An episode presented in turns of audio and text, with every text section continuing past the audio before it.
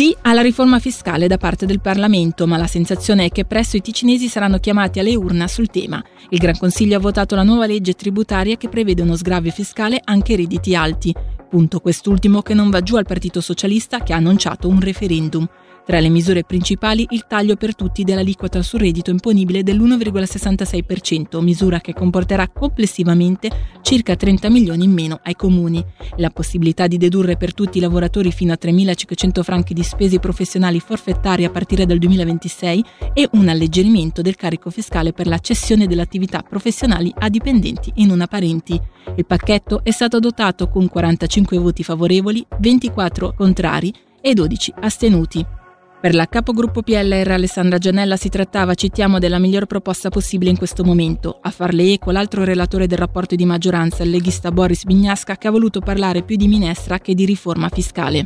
Io volevo paragonare la riforma fiscale a una minestra. Non la posso chiamare riforma perché non è una riforma, non è un vero sgravio perché ha la diminuzione delle aliquote, la diminuzione di questi ingredienti, dall'altra parte si aumenta il moltiplicatore. Abbiamo pensato al ceto medio, abbiamo pensato a chi va in pensione, abbiamo pensato alla questione importante di adeguamento delle imposte di successione. Di più, con 45 milioni, una minestra migliore con questi ingredienti era difficile si, può votare in quest'aula questa minestra, poi chi vorrà referendarla, se sono i comuni o se sono eh, i partiti della sinistra, ben venga e il popolo voterà se volere la minestra o se piuttosto alzarsi le imposte.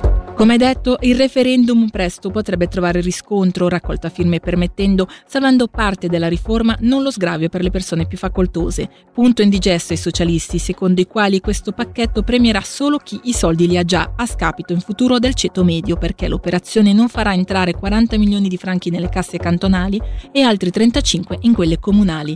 In questo senso, ha detto il capogruppo PS Ivo Durish, il Ticino non può permettersi una riforma così, soprattutto alla vigilia di tagli al settore pubblico pubblico nell'ambito della manovra di rientro. Questa è una riforma che ha come scopo quello di premiare le persone particolarmente facoltose, cioè in Ticino l'1% dei contribuenti più ricchi. Queste proposte governative riducendole nell'impatto le accettiamo, le porteremo anche come iniziative perché se riusciremo a raccogliere le firme del referendum che verosimilmente lanceremo, ecco deve essere un impegno da parte nostra che queste misure noi non le contrasteremo se il popolo dirà no alla parte inguardabile di questa riforma. Regalare soldi a chi non ne ha bisogno e togliere aiuti a chi ne ha bisogno. Ma quale Parlamento le voterebbe? Per il direttore del DFE Christian Vita non si tratta di uno sgravio ai ricchi, ma di rendere competitivo il cantone rispetto al resto della Svizzera. Soprattutto le aziende grosse, perché altri cantoni stanno annunciando in questi anni delle riduzioni di imposta? È che la concorrenza fiscale si sposterà sempre di più dal tema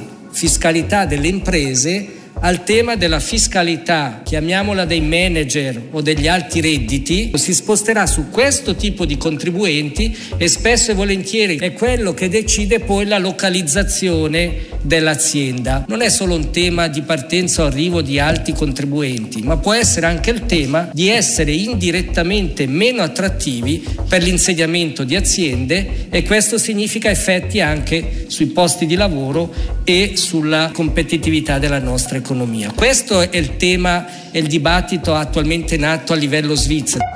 Voltiamo pagina, un 27enne e una 64enne svizzeri domiciliati a Riviera sono stati denunciati per aver tentato di manomettere un radar a Iragna lo scorso 2 novembre, ne dà notizia oggi la polizia cantonale.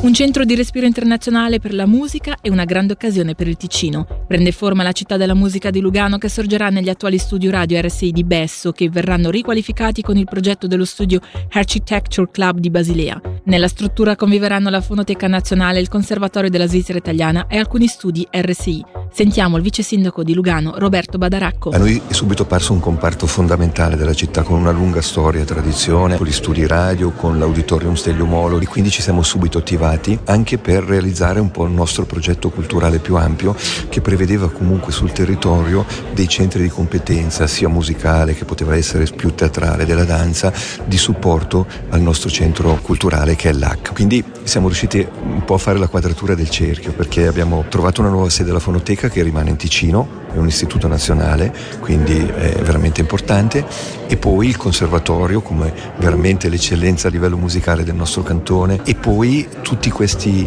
altri elementi, l'orchestra della Svizzera italiana che avrebbe avuto grosse difficoltà senza l'uditorio Stelio Molo il Locarnese accoglierà nei prossimi anni 6-7 nuovi alberghi. Lo ha annunciato oggi l'organizzazione turistica Lago Maggiore Valli che ha anche reso pubblico un preventivo in linea con quello del 2023 con ricavi stimati in oltre 16 milioni di franchi.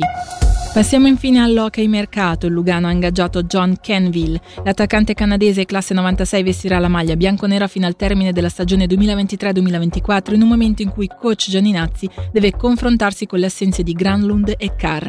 Sentiamo il direttore sportivo del Lugano, Nat Domenichelli, intervistato da Michele Sedili. Abbiamo perso due attaccanti importanti e quindi John può essere una soluzione in questo genere perché John gioca allo stesso modo come Daniel, avanti la porta nel power play da un buon tiro, quindi è importante di, di cercare un profilo molto simile sia a Carr sia a Granen così il nostro staff non deve reinventare e cambiare completamente la, la rosa. Conosce il campionato? Due anni fa ho giocato per Zurigo, l'anno scorso ho giocato in Svezia. Durante il nostro campionato, adesso nel mese di dicembre, quando succede questi infortuni, è marcato, è un po' diverso rispetto all'estate. E quindi dobbiamo reagire.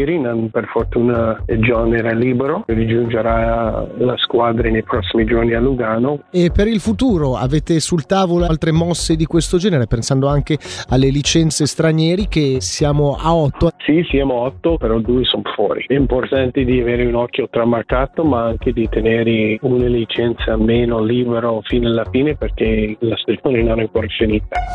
L'Ambri oggi ha invece annunciato nuovi rinforzi per la Coppa Spengler. Oltre all'attaccante Peter Müller, i bianconeri accoglieranno i difensori Jules Onka e Benoit Jecker, in prestito rispettivamente dal Ginevra e dal Friburgo. Questa per oggi era l'ultima notizia. L'informazione su Radio Ticino torna domani mattina da Nadia Lischer e dalla redazione. L'augurio di una buona serata.